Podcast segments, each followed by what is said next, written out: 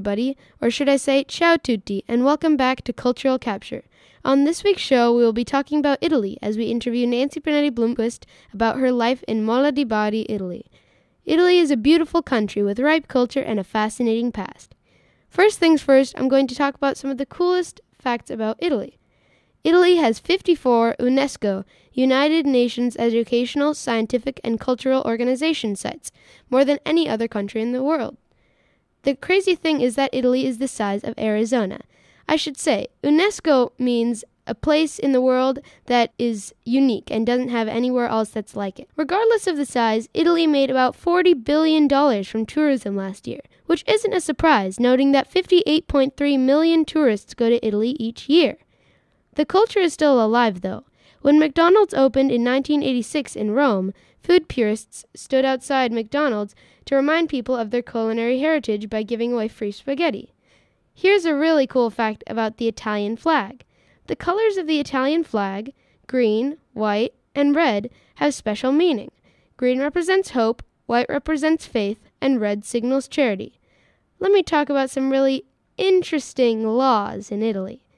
In 2012, the town of Falciano del Massico in Campania made it illegal for residents to die because the town's cemetery was full. Dying is still illegal, so anyone that dies has to be buried in a nearby town. Listen to this. On the beaches of Eraclea on the Venetian Lido, it's illegal to make sand castles or any other like kind of sand structure. And one last crazy law that I actually like. In the city of Turin, Dog owners must walk their pooch at least three times a day or risk being fined. Woof. Now let's get to the fun part.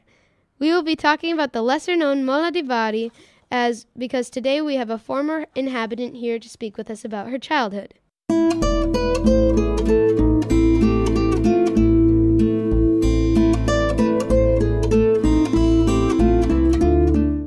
Hi Nancy, how are you doing? Ciao, I'm doing well, thank you. So, talk to you about how your life was like in Italy and in Mola di Bari. Sounds good.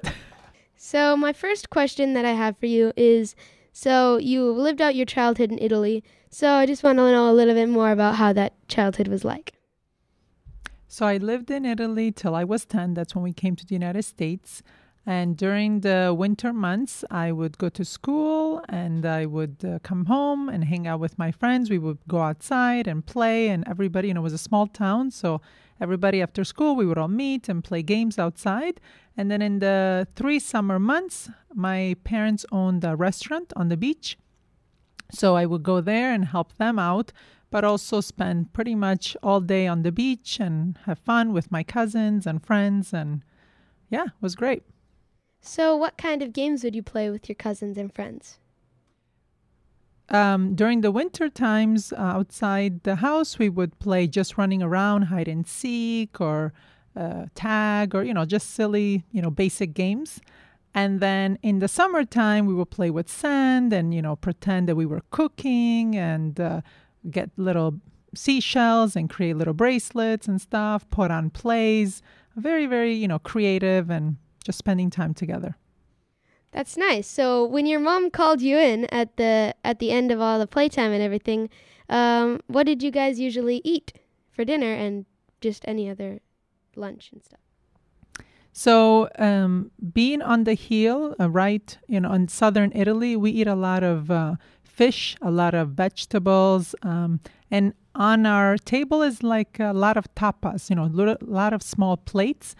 Um, so different things, focaccia, which is a different kind of bread. Um, very, very balanced, you know, a lot of colors um, and soups and things like that. And again, a lot of people think that Italians eat pasta every day, but actually we eat it just on Sundays once a week. And the rest we eat pretty balanced, but we have gelato all the time. That is true. I wish I had gelato all the time. Anyway, who's the cook in your family? Now or when I was a child? When you were a child. So my dad was and still is, you know, where he lives now in Chicago. He cooked, he made pizzas, all different, you know, Italian foods. And then growing up there and in America, he's the one who's uh, been cooking.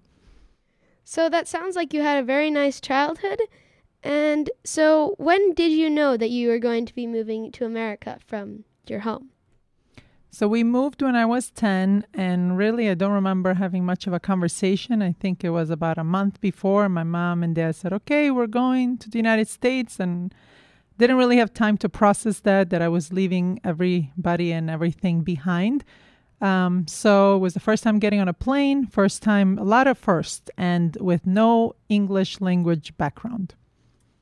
And so, how was it going to school for in America with without the knowing of the English language? It was not fun. it was very hard, um, but not even so much about the language barrier. It was more just how people treated you because, again, it was not as popular as it is now. Bilingualism, people understand it, you can study it. Um, the teachers had really no knowledge. And kids, you know, if you can't communicate, well, they're like, okay, on to the next friend. So it was very lonely. And the teachers, again, they would just put me in the back of the room, give me the textbook, and good luck. So my dictionary was my best friend for the first year and a half. And then after that, I, you know, started to learn English and really understand more the culture as well, because there's a big difference with that. And then I started to take different languages French, Spanish, all the Romance languages because they're similar. And then I, you know, felt more like I was at home. And have, have after learning like all this stuff and everything and knowing what you went through, how did this like affect you later in life like now and like the years before? Um, once I started taking different languages and you know learning about different cultures, I really, really fell in love with learning about different, just yeah, different cultures.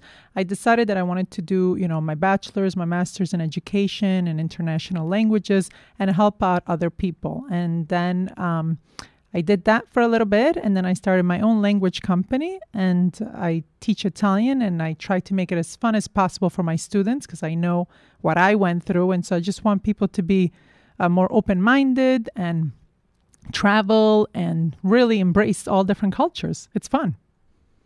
Wow! So I wish that I could have I could go to some of your lessons sometime. So maybe we'll meet again. I got one last thing that I wanted to do with uh, you, Nancy. So can you teach us like one word just in Italian? Just a mini Italian lesson? Uh, yes, so I'll teach you. Arrivederci. All right, ciao. Okay, everybody, say it with me. Arrivederci.